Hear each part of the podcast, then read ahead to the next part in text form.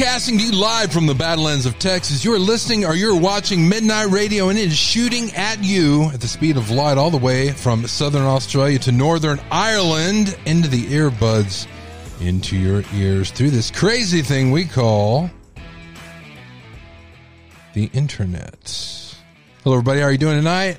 My name is Gerald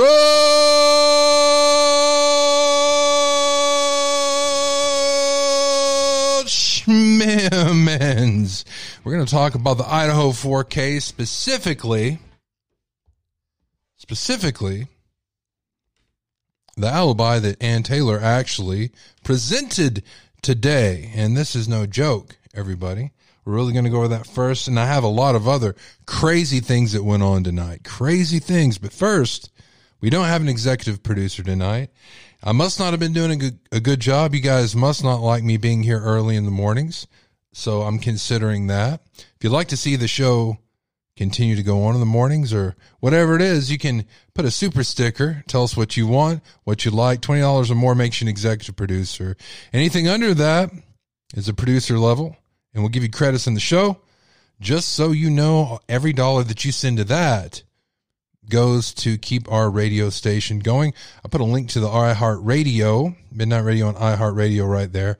And if you're listening to me right now, we make sure we're going out through the radio. We are going out through iHeartRadio right now. Listen to iHeartRadio. You can win $5,000 right now. They have a contest going. All you have to do is use the iHeartRadio app, listen to Midnight Radio or anything else on there, and there'll be a button that'll ask if you want to enter in for that $5,000. I suggest you say yes. Again, we have a lot of crazy, crazy things going on tonight, news wise. But first, we're going to go over documentation. All right, let me go ahead and go over this with you. This came out. Um, let me see that date. Why am I not seeing the date today? I believe. Comes now Brian C. Kohberger by and through his attorney of record, Anne C. Taylor, public defender, and hereby, and objects to the state's motion to compel motive of defense of alibi. She does. This is an objection to an objection. But she still gives the alibi in here, like we didn't notice. But again, Anne Taylor is using this the paperwork that she's sending out like this to make a statement to the media, to make a statement to all of you guys, and you're going to see what that is here. This is very interesting. That's why I'm going over it. We had paperwork last week that we didn't go over. We just gave you what it said, but this is interesting. Now it talks about the Idaho Code. Oh no, let's go back to the beginning. Brian Kohberger, by and through his attorney of record, Anne Taylor, public defender, and hereby and objects to the state's motion to compel motive of defense of alibi or alternatively to bar certain evidence. Idaho State Code 19 519 require an alibi disclosure of a specific location with a specific location and witness so to testify. By statutory definition, Mr. Kohberger may remain silent yet testify that he was not at 1122 King Road, November 13th, 2022.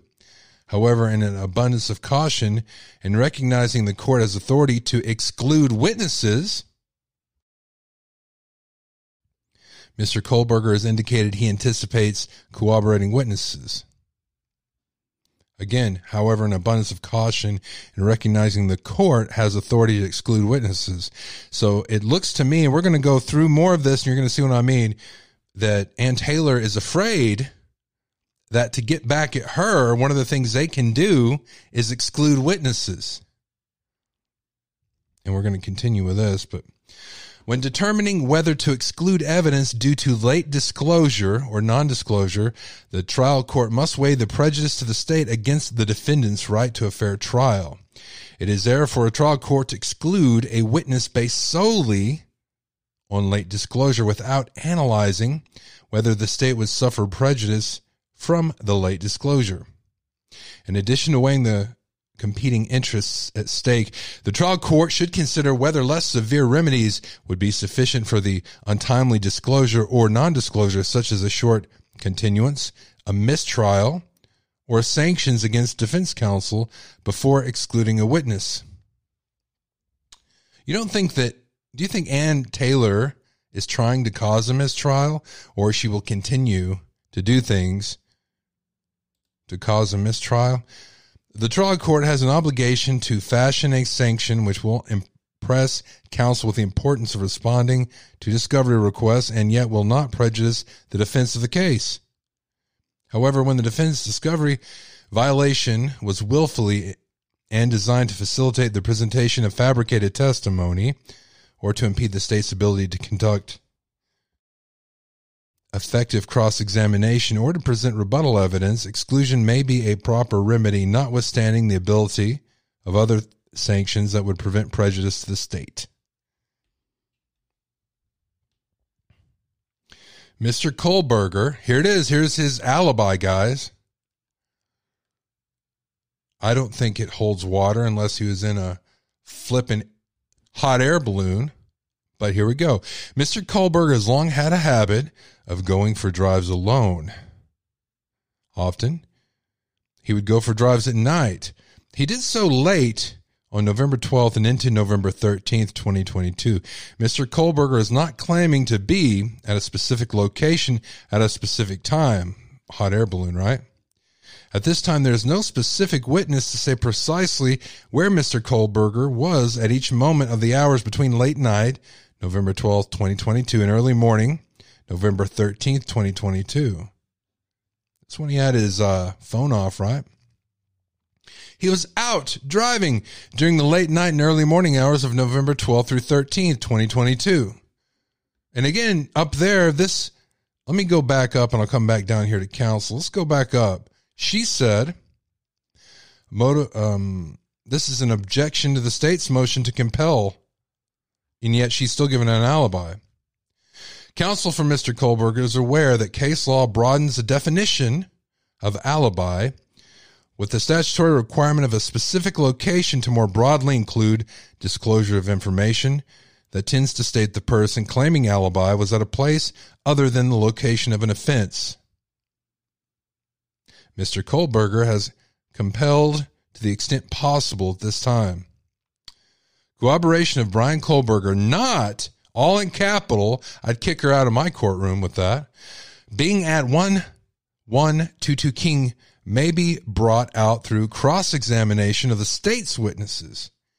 At this time, in other words, she's just going to try to trip them up. At this time, Mr. Kohberger cannot be more specific about the possible witnesses and exactly what they will say. What are the state the state's witnesses?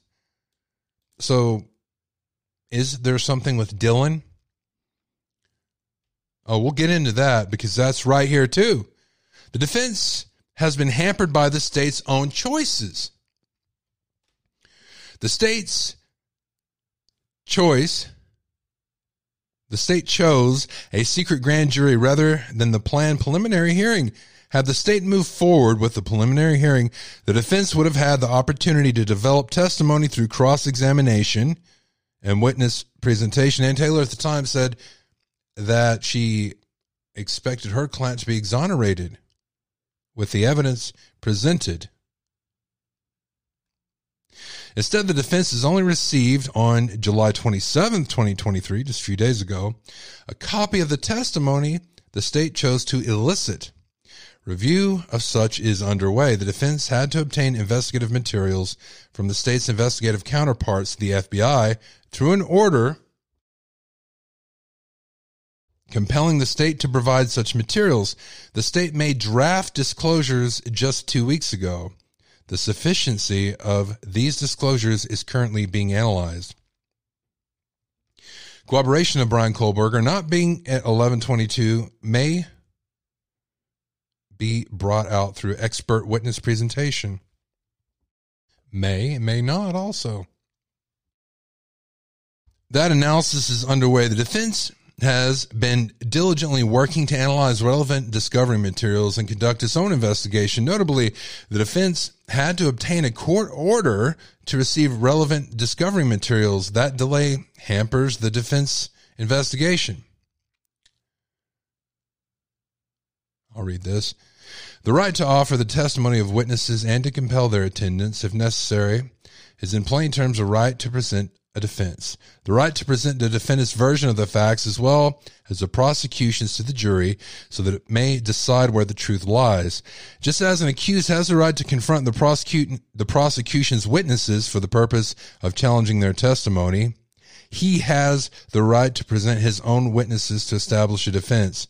That right is a fundamental right, fundamental element of due process law.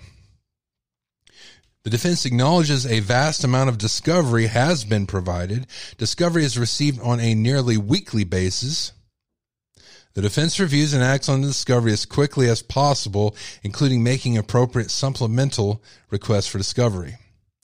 The state's motion is an attempt to force the defense to open its work product files and let the state peek inside. The defense has stated all that can firmly be stated at this time. This is not trial by ambush from the defense. This is the defense requesting information as quickly as possible, yet in some instances face the delay of requesting a court order to obtain information. The state continually use this is this there's so much bullshit I'm not saying this whole thing is bullshit. I'm saying the as a writer in these four sentences there's so much bullshit. It's like uh legalese written by a toddler. Look at this. I'll show you. The defense acknowledges a vast amount of discovery. I'm hearing and when I read this I see wow wow wow. They were crying they didn't have enough. You go right down here two sentences. Actually, yeah. One, two. On the third, crying that there's too much, not enough, too much. And I had to ask for it. Come on now. The state's motion is an attempt to force the defense to open its work product files and let the state peek inside. The defense has stated all that can firmly be stated at this time. This is not trial by ambush from the defense. This is the defense requesting information as quickly as possible, yet in some instances face the delay of requesting a court order to obtain information. Whenever I have to stop and ask you, you made me not tell you. This is what she wrote. And I don't think she wrote this for the court. I think she wrote this as a statement for everybody to read. This is her way of talking. And to the court also. This is the defense requesting information as quickly as possible, yet in some instances face a delay of requesting a court order to obtain information the state continually uses these opportunities to attempt to force a waiver of speedy trial. That is a decision left to Mr. Kohberger and Mr. Kohberger alone. Mr. Kohberger was out driving alone. Corroborating evidence may come from cross examination of state witnesses. Corroborating evidence may come from presentation of defense experts. What are they going to do? Look at his ass and see if he was sitting down for that amount of time? According to you, you have nothing to say. Mr. Kohberger is aware of and will comply with his continuing duty to disclose information. The court may exempt Mr. Kohberger from further inquiry. Mr. Kohberger requests such an exemption at this time. In other words, his rights remain silent. He ain't saying nothing, but he was driving, trying to catch him riding dirty. Continued inquiry at this juncture delves into his case investigation as well as protected work product. In support of an exemption, Mr. Kohberger is prepared to provide further detail in an ex parte hearing with the court. I do not know what ex parte means. I'm assuming it means that he would actually talk to them behind the scenes. But if we have a lawyer in the house, I hereby certify that this is true and correct copy. I'm going to go to the chat room this time and see what you guys have said as we were going over this. Sound like Kohberger is writing this himself. Hello, nosy cat. Hello, nosy cat. Whoa, whoa, whoa, whoa, whoa. Hello, nosy cat. Whoa, whoa, whoa, whoa, whoa. Electra's here. Everybody say happy birthday to Electra.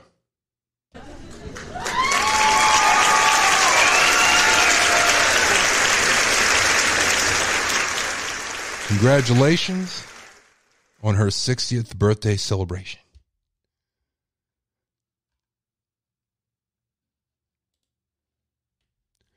Lady Lisa in the house. All right. What if he was in a hot air balloon, balloon burger? Christian Maris said, it a typical alibi. I don't know what I was expecting them to say about his vehicle was caught on camera late that night. But I have to admit, I do like driving at night. Maybe not anymore because I don't want to get accidentally indicted for red rum. He was anywhere. He was everywhere. But 1122 King Road. If you guys want to call in, tell me what you think about this. 325 261 0892. The line is open. 325 261 0892. I want to hear what you guys think. We got some real information. Hello to Laura, everybody. Hello, Laura. Hello, Brooke E.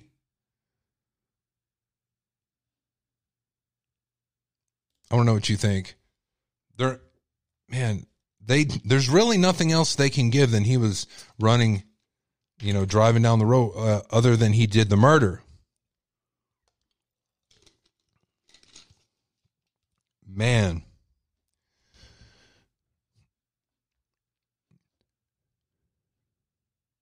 All right. I still think if he had a real alibi, he wouldn't be sitting in jail. Well, yeah, like he was uh it's like, dude, I was what what time was it? Man, it was so early in the damn morning. Where the hell could he have been at? He was either at home sleeping. I mean, you know, it's funny that she said, I was going to say, I was at home sleeping while someone's sleeping. They're normally sleeping next to somebody else, not this dude. This dude, you know, like his, uh, his lawyer and is like, yeah, he's used to, you know, not having female companionship. You know, he's by himself like he always is. He, you know, he's either at home spanking his monkey or he's driving down the road. That's what he does all night long. Well, hell, uh, isn't that even creepier? He is driving down the road on how many? So he's stalking, looking for prey. What the hell? Now we got more questions. And did he tell you that? Did you make that? No, don't worry about it. Don't just yeah, don't worry about it. We're just gonna say this. Yeah, that's that's what you did. Don't bullshit us. God, I'm so tired of Idaho bullshitting us. I'm not gonna make shit up though. I'm so I'm so tired of them bullshitting me. I'm gonna make shit up and look at videos that don't exist. Hello. How you doing? Nosy Cat, Vix Logic. Guys, I got some really, you thought this was bad. I got some other stories that you might not have heard. All right, and cleans his car with bleach every other day. Normal behavior indeed. Right, he just goes around creeping around, never having companionship of any kind. Well, he tried to go to that bar one time and they had to ask him politely not to go. I was waiting for Electra to complain about how old I said she was. She didn't take the bait. All right, guys, this is uh, something else. Have you heard about the woman who escapes from cinder block cage? The search is on the way for other victims. Yeah. Let's go over this, guys. We got a. Uh, when police responded to a 911 call in Klamath Falls, Oregon on July 15th, they discovered a makeshift cinder block cell with a metal door and a singular light bulb above for light. In a residential garage, and a woman who bravely escaped her terrifying circumstances. 29 year old Negasi Zuberi is also known by several aliases. One is Sakima, another is Justin Haichi, and another Justin Kawasi. He is currently in federal custody for alleged interstate kidnapping after a Seattle woman escaped his home in Klamath Falls, more than 450 miles away from where she initially met him. Thereafter, she alleges she was kidnapped, shackled, sexually assaulted, and locked in this makeshift cell. According to the complaint, the woman fought for her life, beating the doors and the walls of this cell with bloodied hands. Through her perseverance, she broke free and waved down a passing motorist, asking for their help to call 911. Uh, during that time, uh, the, the officers learned that she had gone through quite a great ordeal. Um, there's potential of uh, additional victims out there. We're asking today for uh, people to come forward that might had contact with Mr. Zuberi during contact.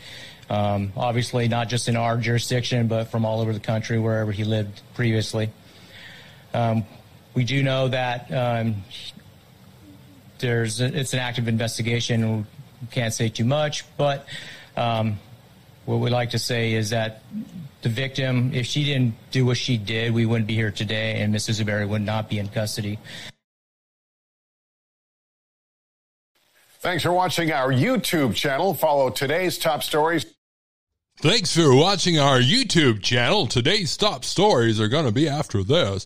All right, we got more information from multiple news stories uh, and news sources on the story because there's a lot more information that they detailed to us, and this is crazy. And I remember last da da da what was it? Uh, fall or spring, we had a similar story where there's a woman that escaped a man, and what was she wearing? She was wearing like black latex that he made her wear, and she was running down the street saying that she escaped from a serial. You remember this? She escaped from a serial killer, and they didn't believe her at first, and they thought it was weird. Well, we got she's back in the news again. She alleges she was kidnapped, shackled, sexually assaulted, and locked in this makeshift cell. Tonight, a nationwide search is underway for possible victims after a woman escapes from a cinder block cell in southern Oregon. The FBI says a man kidnapped the victim in Seattle, then took her to his home in Klamath Falls.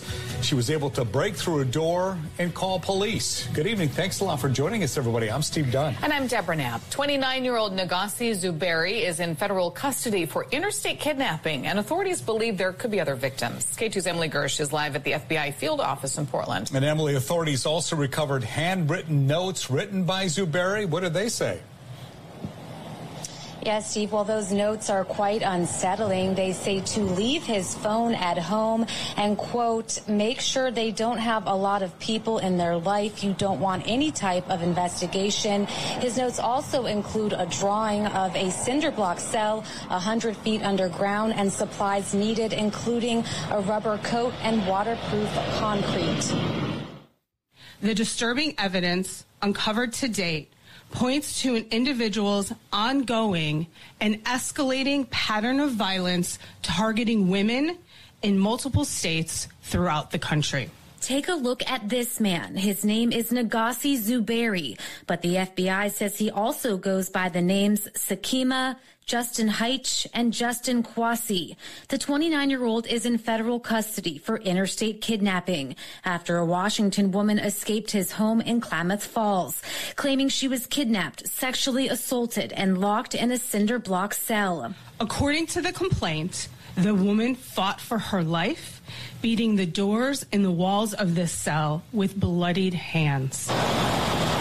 Here's how it unfolded. On July 15th, around midnight, authorities allege Zuberi solicited the woman for prostitution in Seattle, pretended to be an undercover police officer, and showed her a taser before cuffing her hands and ankles.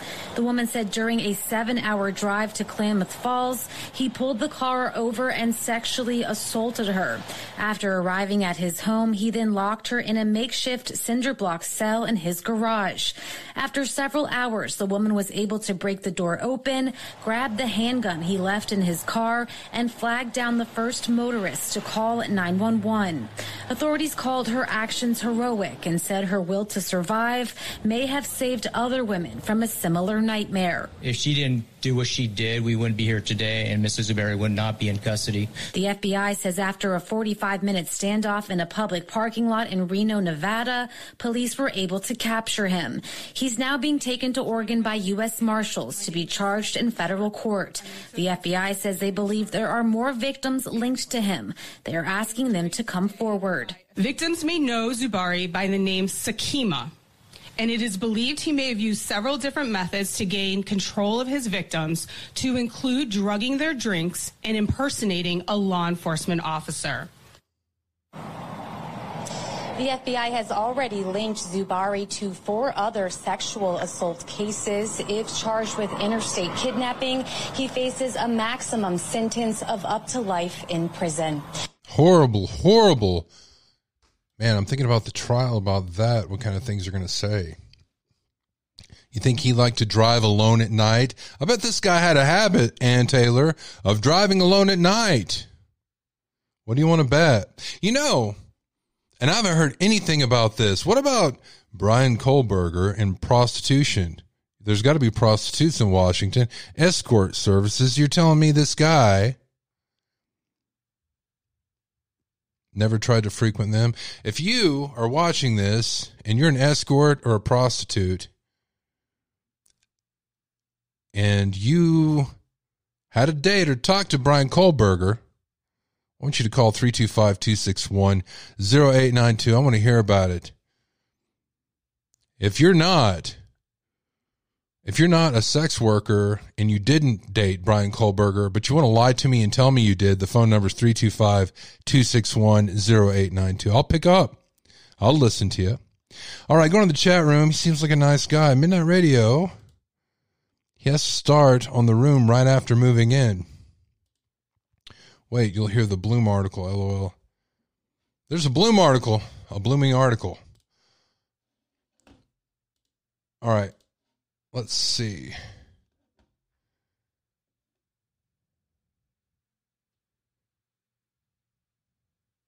I think we got all the information we need from that this. All right. We're going to hear a little bit from ABC News. I think it might be Good Morning America. Yeah, unfortunately. Uh, I'm going to try. Let's try it. We're going to turn now to an alleged murder plot in Paradise. A Georgia mother of three is accused of conspiring to kill her husband. Eva Pilgrim is here with the latest. Good morning, Eva. Good morning, Robin. She was in the middle of a contentious divorce and custody battle when investigators in the Bahamas discovered this alleged murder plot in messages on a phone. This morning, a Georgia mother of three accused of plotting to kill her husband while on vacation in the Bahamas. Last but not least, I want to thank me. 36 year old Lindsay Shiver posting frequently on social. Hey guys, I just want to do a public service message on here. First of all, if you're just joining us, if you could go ahead and subscribe, hit that like button all right. So it gets the algorithm out. So this gets out to people. But if you subscribe and you hit that bell, it helps you join the conversation when we ever, whenever we go live. And you can also hear us on iHeartRadio. We're streaming there live right now. Just go to iHeartRadio, get the app and, uh, search Midnight Radio. And it's worth it because I give you valuable advice like this. If you're planning on doing something stupid that involves criminal charges, whether state, local, or federal, erase your TikTok because they're going to find something on there that makes you look like an asshole social media. Investigators say she, along with Shiver, posting frequently on social media. Investigators say she, along with two other men, allegedly planned to murder her husband of 13 years, Robert Shiver. Shiver often posting glimpses of their family's picture perfect life on social media, many on vacation in the Bahamas. In 2020, Lindsay writing, The key to a perfect marriage is having two imperfect people who refuse to give up on each other. The couple met while in college at Auburn University, where Robert played football for the Tigers. But Bahamian police this week announcing an alleged plot to murder Robert, reportedly discovered when a cell phone was found during an unrelated break in. On that phone, that poor some bitch. Messages allegedly detailing the plan of Shiver and her two alleged co-conspirators, Terrence Adrian Bethel and Faron Newbold Jr. Authorities reportedly arresting the three on the Abaco Islands on July 16th, later moving them 90 miles to Nassau. Police haven't commented on a motive, but court documents showing. Huh, let me guess. Maybe she wanted his money, all of his money, and probably insurance money so she could continue the island lifestyle. The Shivers were in the midst. I have her alibi. She was paddling around in a boat or driving her car at odd hours. That's all. Of a divorce. Earlier this year, Robert filing citing adulterous conduct. Lindsay quickly. Rep- oh, adulterous conduct. She done sent somebody a picture of something on YouTube. I'm not YouTube. On Facebook, right? I don't have Facebook, so. Applying, accusing him of physical and mental cruelty and acts of domestic violence, saying she feels. My wife thinks that if I don't carry out the trash on time, I'm being physical and mental abusive. Unsafe. Just kidding. Just kidding. In the marital home. That has nothing to do with, from the standpoint of, did she plot with two other people to kill her husband? And so that evidence is going to carry the biggest weight now, the three accused have not yet been required to enter a plea. All three are due back in court in October. Oh, you hate to hear that. I'll- so, is she not arrested? She's accused of planning to kill her husband. She's probably not in prison. What the hell? All the way around. All right, but thank you. Uh, go away, Stephanopoulos. I'll go over this next one briefly. But before I do, I want to see what you guys had to say about that. You guys like that alibi, huh? She was paddling her pontoon down the river. Still happily married and work together. You guys like me to go from the top to the bottom. Annabelle Stealth, everybody.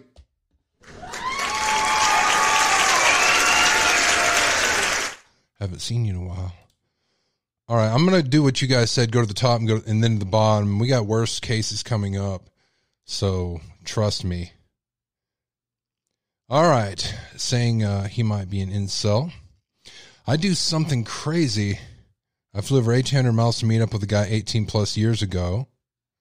Really, 1,800 miles, 18 plus years ago. Oh my god, that doesn't seem that long ago to me.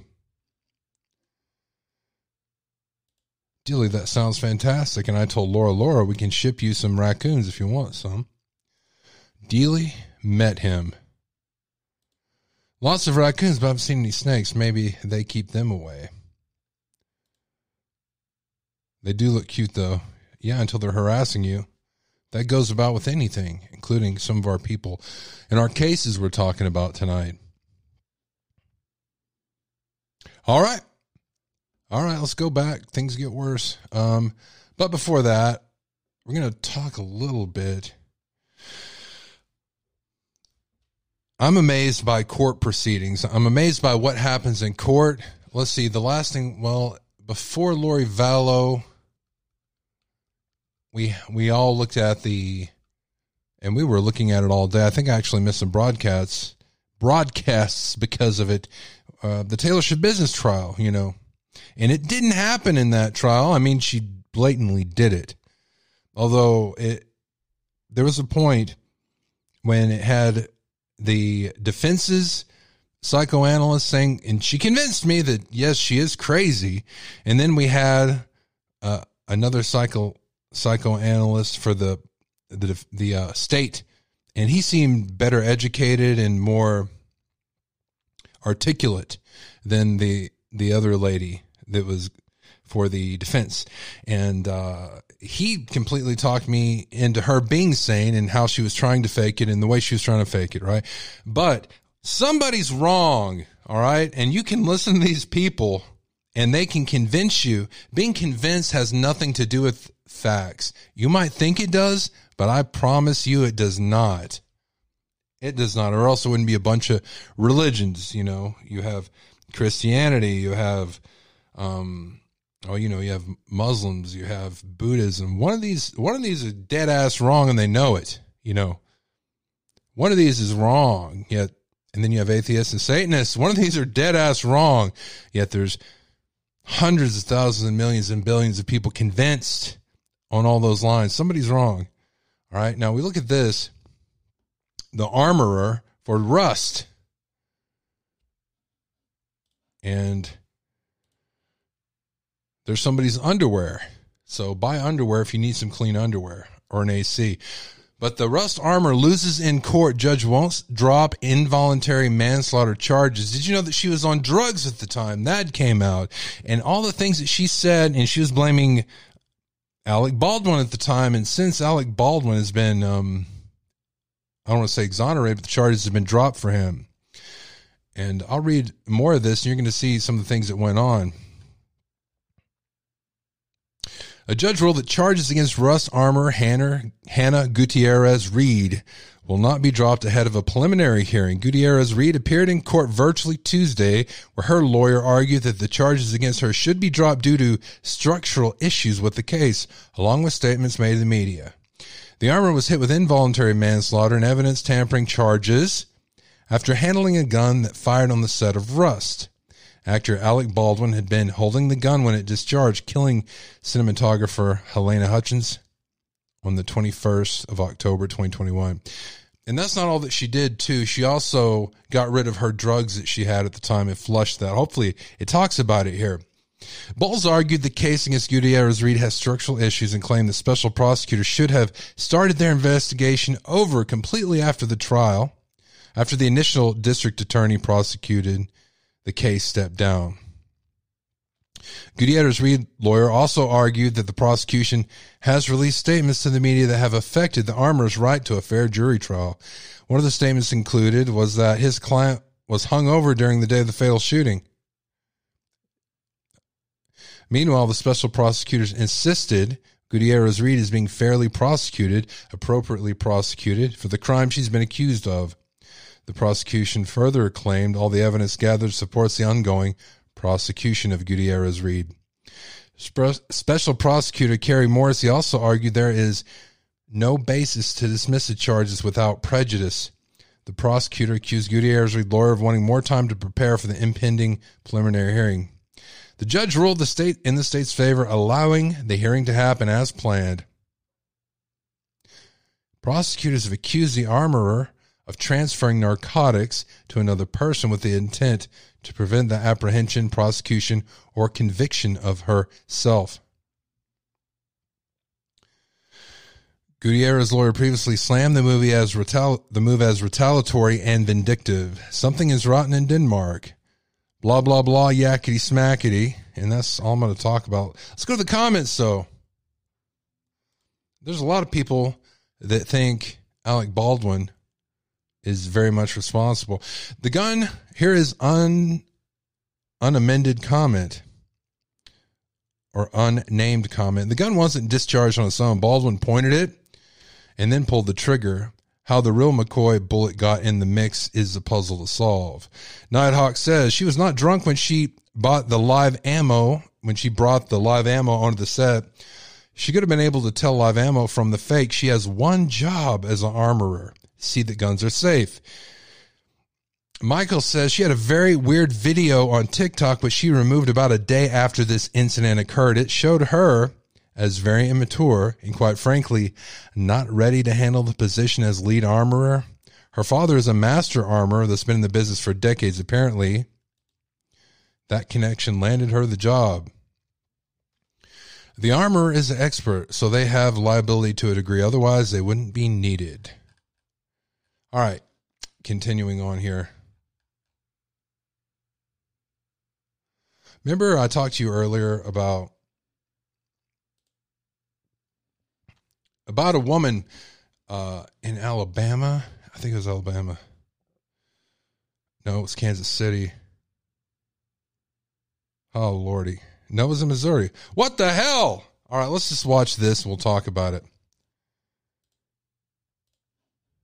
Criminal defense attorney Mercedes Colwin is here as well with me on set. Mercedes, always good to have you with us. Uh, what's your take on what we heard and watched play out over the last hour? Well, it's interesting because that defense attorney was obviously very defensive. He's like, wait, don't rush to judgment. There's so much here. Eight gigabytes of documents and evidence. That's tremendous.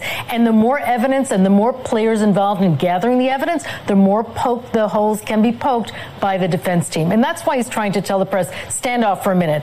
But if you read the affidavit that supported the arrest of Rex Heuermann. It's shocking the amount of evidence that is now going to be the basis of his prosecution. Yes, he's a suspect. Yes, it's due process. Yes, there's a long road. Whoa, you dirty ass bait and switch bastards. That is not what this article is about. All right. So death of potential witness in Missouri dog collar captivity case fuels serial kill- killer speculation. All right. This is when the woman was running down the street and she was wearing some black latex suit and a dog collar saying that this guy right here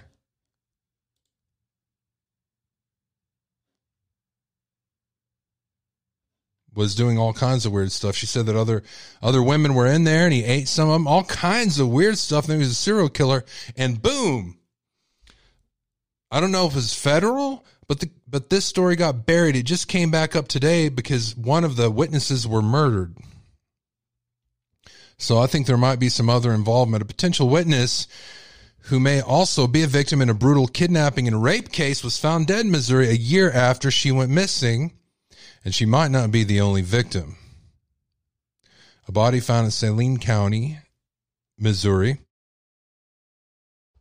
in June has been identified as Jane Crosdale. Clay County prosecution said Monday police have been looking for her as a possible witness against, against Timothy Haslett.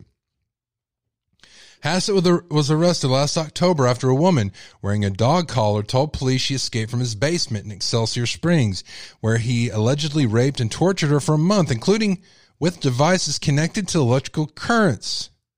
They buried the story. Crosdale's family had not heard from her since la- last August, according to her sister. Crosdale, she struggled with addiction, and her siblings argued before her disappearance. Her sister told Fox during an emotional interview on Tuesday morning.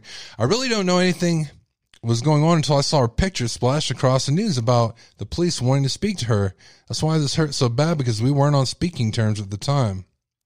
Crosdale's sister suspected something was wrong when her sister missed posting a social media tribute to the, their late father, which she'd done annually for eight years.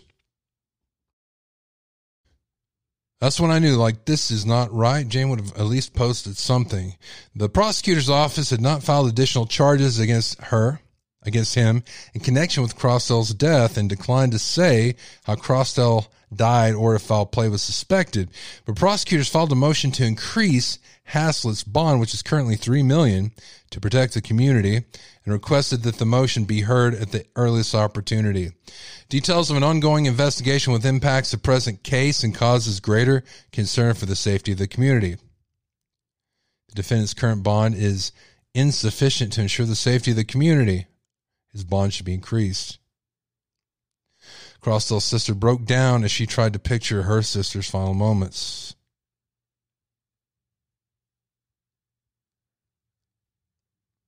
Again, this is violence against sex workers.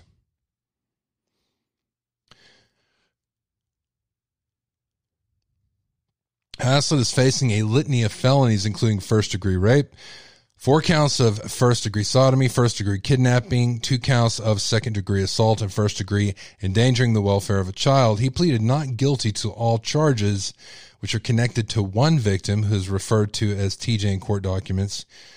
Haslett allegedly assaulted her with the purpose of terrorizing TJ, whipped her, held her in a dog collar, and tormented her with devices attached to electrical currents. She escaped his home and ran to a nearby house in Kansas City where the police found her. She's wearing a metal collar and what appeared to be a padlock on the front and a trash bag, according to police. All right, I don't know how many of you remember that. Well, they're finding more bodies.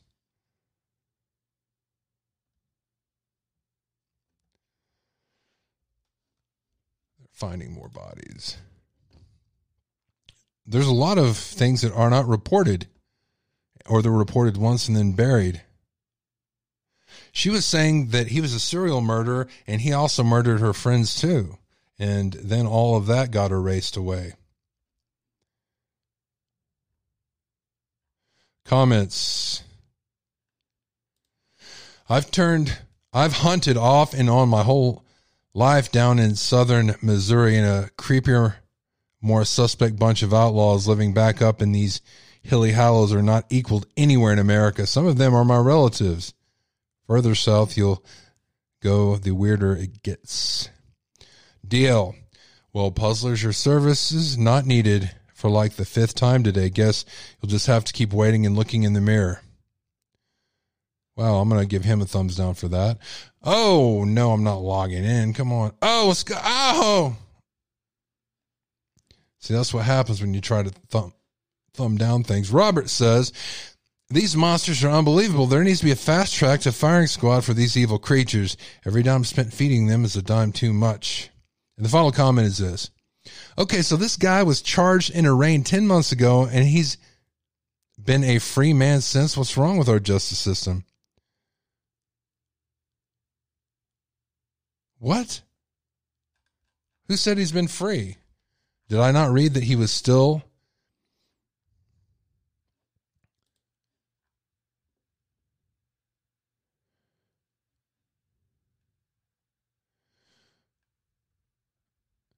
All right, come on now.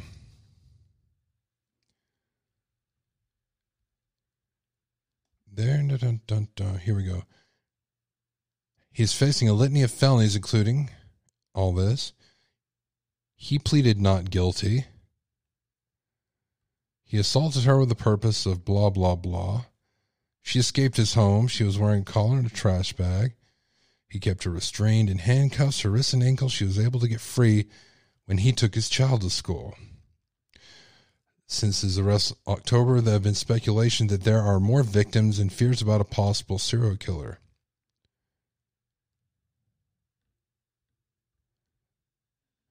The, um, the police responded. There are rumors in social media that there are additional deceased victims. There's no evidence of that at this time. Oh, you don't say. Bishop Caldwell of Eternal Life Church in Kansas City, who's been one of the best advocates for TJ and other potential victims in the case, said he knows there are more victims and he is responsible for a program and he's an advocate of uh, African American women that have gone missing in his city. Now, what I want to know, I I'm not saying that he's free.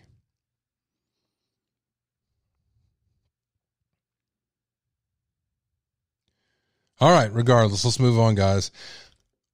Remember when I said that, you know, the economy was in bad shape and it's being lied about and you're not being told about? And I showed you all these crypto guys that are getting murdered. Well, what if I told you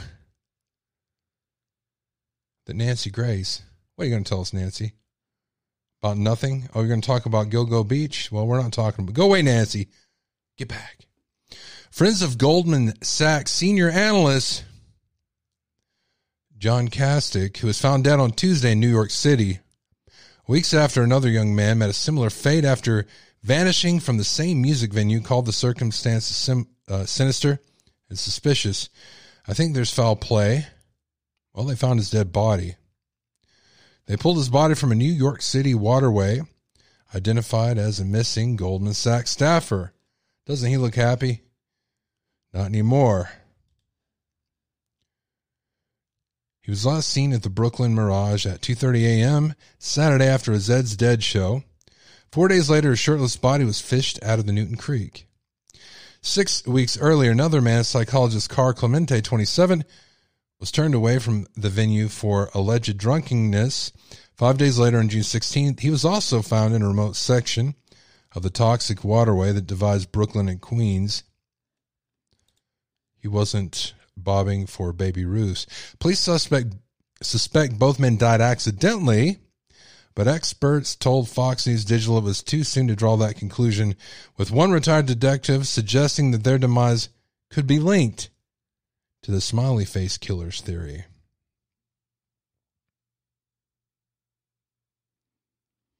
Uh, this, have you guys heard about the smiley face killers?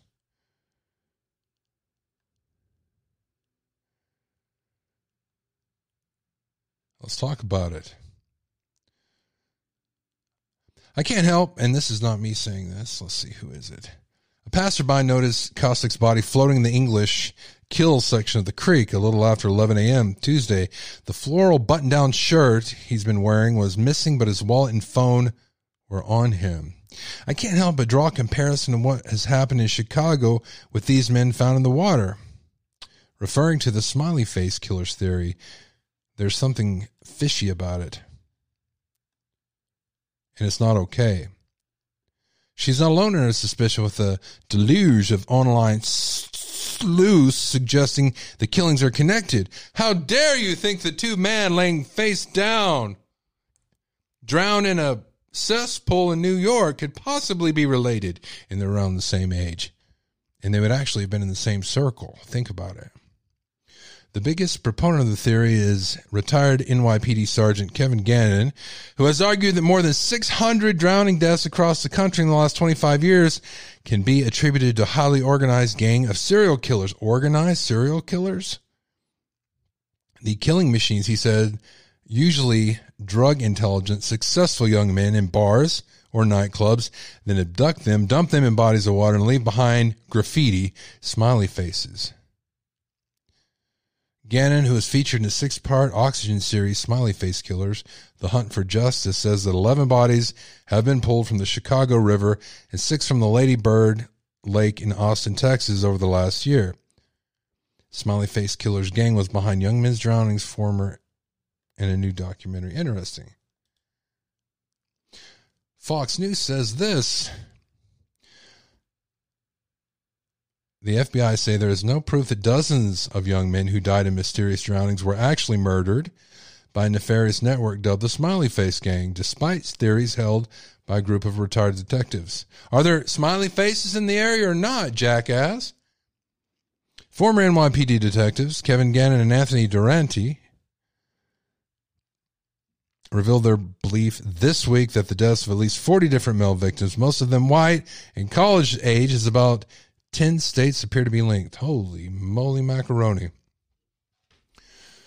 According to the commonalities, the men's bodies typically were found in rivers, and some of the scenes were marked with smiley face graffiti, some of them. Gannon indicated that he and other investigators who were banded together in their own probe have substantial information connecting the deaths and pointing to homicide. Do we have a smiley face killer theory expert in the chat room here? Do we? No, but we have Backseat Gamer. Hello, Backseat Gamer.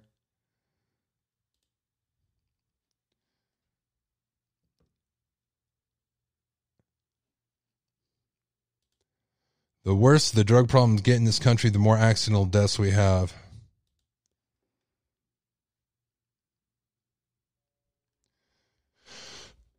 Yeah, well, we get we have weirder cases here. Smiley face killer. Where was that documentary about? Uh, where was it on? Let me look back here. Oxygen. Damn it. I don't have oxygen. All right, guys. How many of you know somebody that runs like a animal rescue place? A lot of the people that I know that do it do it out of their house. And a lot of them do it they do it out of their house. They do it for love out of animals, but everyone I've seen is disgusting. And to me, it's just about on level of animal hoarding. You don't need a lot to be able to get your license to do it. And to me, it's just freaking disgusting. All right.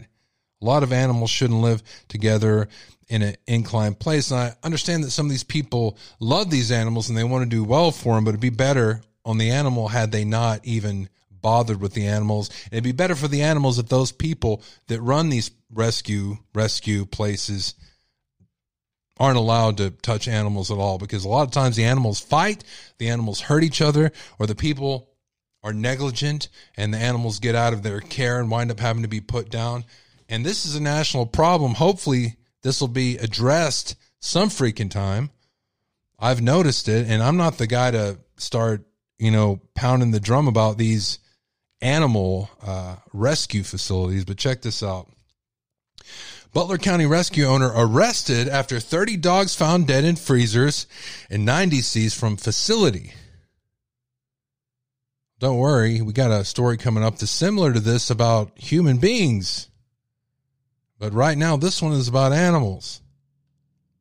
Yeah, I said that. Wow, this is a short story. Let's watch the video then. All right. Legal problems for Butler County dog rescue owner after investigators said they found 90 living and 30 dead dogs on her properties. Investigators charged Rhonda Murphy with a felony count of cruelty to a companion animal. And the Butler County Sheriff's Office said there could be other charges facing her. Investigators said that they were investigating the rescue in Madison Township and say the dogs were living in horrible conditions. And the dead dogs were found in freezers and those freezers were not working. Oh, damn. All right, remember I told you there humans were being treated worse and people were about to get arrested. Here we go. What would you say? An assisted living resident, uh, you know, this is separate from what we went over yesterday about the hospital dumping old ladies right out of the hospital onto the sidewalk and just throwing a pillow over their head. Yeah, it was a real thing. Look at yesterday morning's episode, midnight in the morning. An assisted living resident was forced to spend the night outside in a storm after being ousted from the facility, Georgia authorities say. Now, the co owner of Southern Manor Senior Living faces elder abuse and other charges. The GBI, or Georgia Bureau of Investigation, announced this on August 2nd. The 37 year old was arrested Tuesday, August 1st, along with a 36 year old woman who is executive director of the Southern Manor at Candler facility in Metter. According to uh, the Statesboro Herald, both were booked into into jail and later released on bond. The GBI was asked to investigate the June 23rd incident after Candler County deputies were called about an, an older woman seen walking in the train tracks. According, I'm trying not to cuss. I'm trying not to say the F word because I know some of you don't like it, and it's all the same to me. Ugh. Yesterday, we had a hospital that was repeatedly dumping elderly people. No charges. Matter of fact, the hospital administrator was defiant. He's basically saying, kiss my nuts. And they're like, oh, we're sorry, sir. We're sorry, sir. This is in Georgia. The laws are different. And you know what? I'm going to show you their booking photos. Oh, what? That sucks. Really, guys? That's all you got? I had some bigger booking photos. Now I got small ones. What in the hell? I'm so disturbed right now. Their booking photos were larger than life, and now they're these little bitty bloop. Isn't that sweet? So they were arrested and charged for doing what they did was bad, but what the hospital did was worse. And because of political reasons, no charges in the hospital. Here in Texas, the place would be shut down. They don't care if that is the only retirement home in your whole city. They would shut it the F down. In Georgia, at least they have charges against them, and maybe they can get fired, and the owner will put new people in there, and maybe they can keep it. In Texas, I promise you, they'd be fired. But uh, the place we were talking about last night, uh, sorry, yesterday morning, nothing.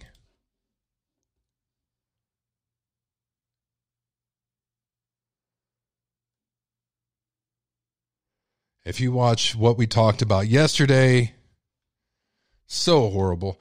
Uh, I really want to show these jackasses' faces.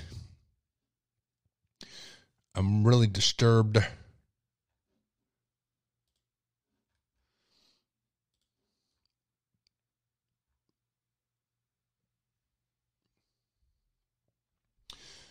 Uh,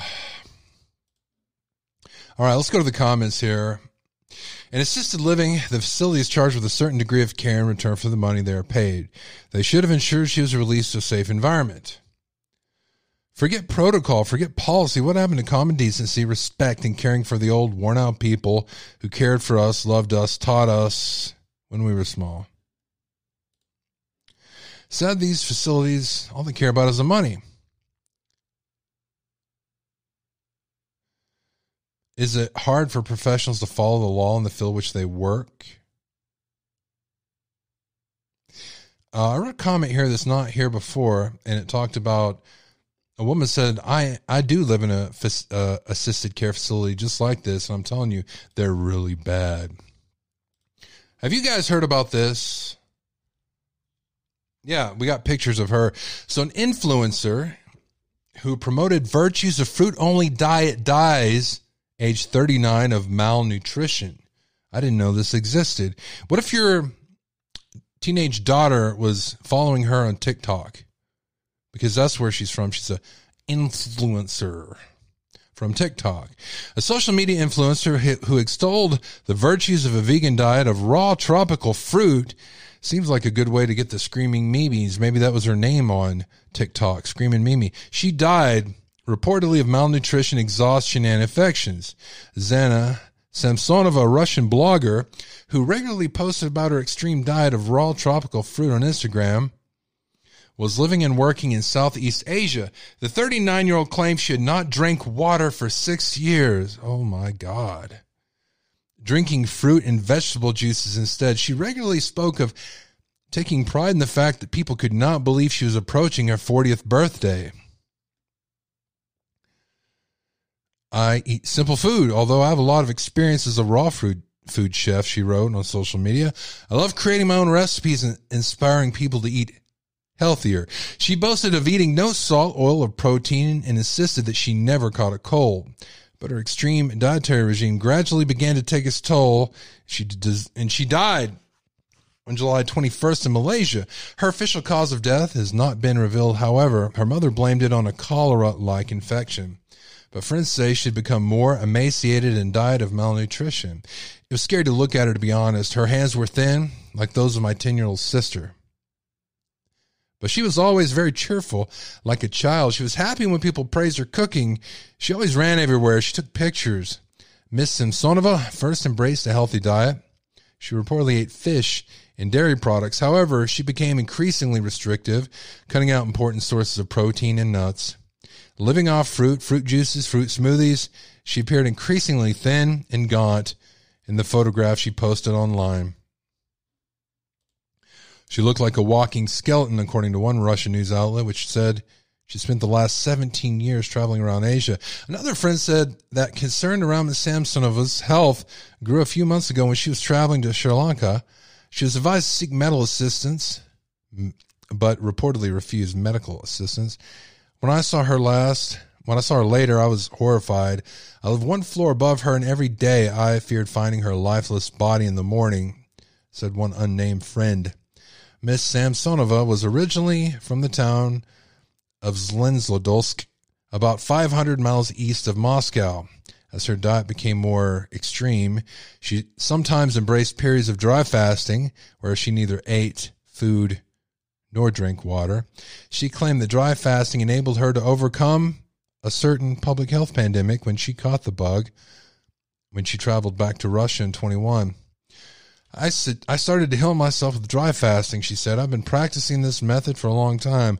I overcame this infection despite my unconventional treatment, which may, which many condemn. I see her there with celery. I'm thinking maybe she's her, uh, she juiced her celery for water.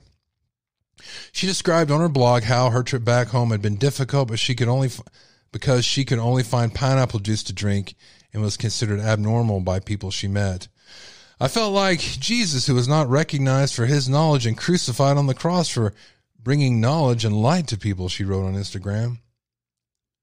As news of her death emerged, social media users were divided between those expressing admiration and sympathy for Miss Samsonova. One person described her as beautiful, a nymph, a mermaid hair. Others said her diet was extreme and it was an eating disorder, saying she only had herself to blame. Her family hope her body can be repatriated soon amid reports of bureaucratic delays. They got a lot going on in Russia right now. Her mother appeared to people, stop writing bad things. She's already dead. She is no more, said Vera Samsonova, 63. Please stop writing bad things. It hurts me a lot. She chose this path. I fought for many years, but she did not listen to her mother. Comment section My grandparents lived to 92 and 89. They ate fruits and vegetables every day. They also ate bacon three times per week as part of their varied diet, which included desserts. In other words, they enjoyed themselves. The key is everything in moderation. Yep, I'm 80 and a half, lol. I'm pretty surprised that I'm still here, but I've always tried to generally follow nutritious eating. That means a little of everything, not all of one thing. No one thing contains all the nutrients you need for living.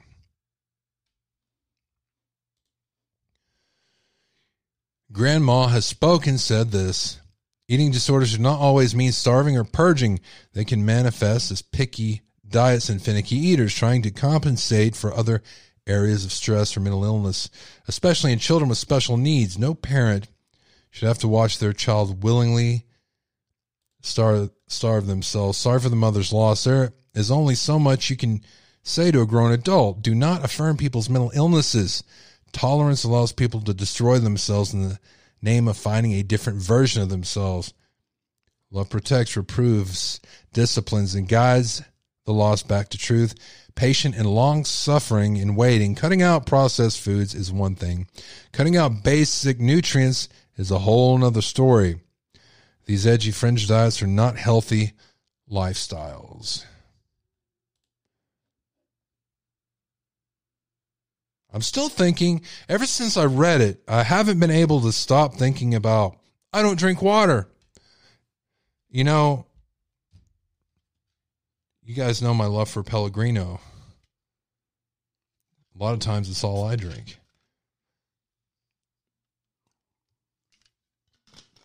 All right, go into the comment section here in YouTube. I've tried everything. I feel trust is definitely building. He has been letting me pet him on the head the last few times, which is a big bonus. One of the other the girls has some different type of trap. I don't know if she's talking about me or what.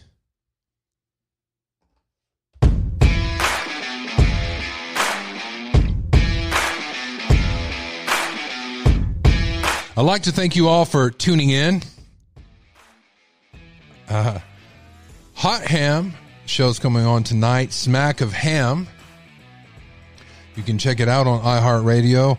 Go ahead and download the iHeartRadio app. Go ahead and do it. You want to win $5,000? Good God, I'm not joking. You can have $5,000. All you have to do is download the app. Matter of fact, boom, there it is. There's the iHeart Radio app. I would love somebody, a listener of Midnight Radio, to be able to win that $5,000. They're giving away $5,000. All you have to do is listen to the app and they'll have a little box that'll pop up and they're like, Do you want to enter this? It's not a con. And you hit yes. You're entered. You can be listening to Hot Ham Radio on Smack of Ham on iHeartRadio. We're going to be back tomorrow for Fruit Loop Friday. Uh, there, down below this video, in the video description section, I have all the links for our radio station, and I also have a link to our Discord. Tomorrow, Fruit Loop Friday, after we do our live on Fruit Loop Friday, we're going to watch a movie in Discord, and everybody is free to join. Until next time, good night. In one hour, Smack of Ham is going to be live on the radio station until tomorrow, 6 p.m. Central Standard Time. All my best, guys.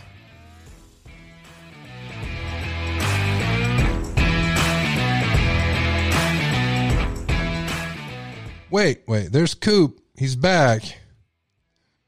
He's back. I had a question for him earlier, but when we are in the legal sec- section, I'm still pissed I didn't win that hat six months ago. Coop, I'm going to be honest with you. I never want you to win the hat.